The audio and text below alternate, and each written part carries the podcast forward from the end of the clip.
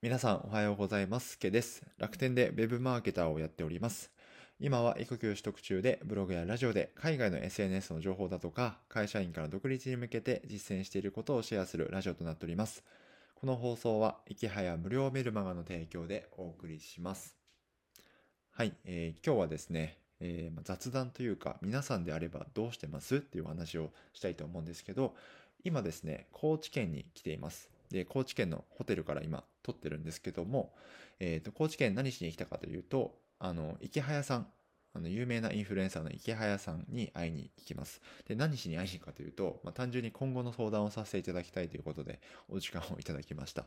あの、まあ、もともと自分はですね、えっ、と、池早さんのコンサルを受けて、えーまあ、メールマーケティング、えっ、と、違う、えっ、と、ツイッターの、えープロフィールの、えー添削を受けて、えー海外情報、えー特にウェブマーケティングの情報を発信した方がいいですよということでアドバイスをもらって、えー去年の9月から、えー情報発信の中身を変えて、えーフォロワーと、まあ、収益も伸ばしていくことができたんですけども、で、まあ、ある程度、えー最新の海外情報であれば、スケさんっていうことで、えー認知をした、していただけている部分はあるんですが、これからどうしていこうかっていうところが正直固まっていないと。なので、えーお酒と、えータコを持って相談させてくださいということで今来ています。はい。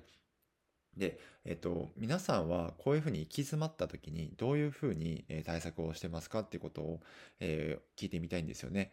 うん、例えば情報発信のテーマとか、えーこれからえー発信、うん、SNS のフォロワー伸ばしてきたけども、これからどういうふうにやっていこうかとか、えーそういったところって、まあ、自分過去に今まで、え目的ははっきり定めた方がいいですよとか偉そうに語ってますけど、えー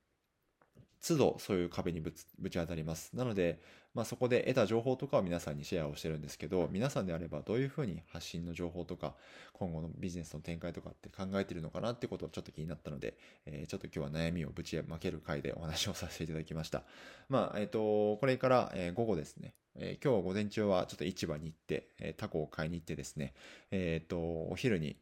えーその池早さんが住んでいる場所、町に、えー車で行くので、えー今日の夜か、えー明日の朝、池早さんにと話して、こういった、えー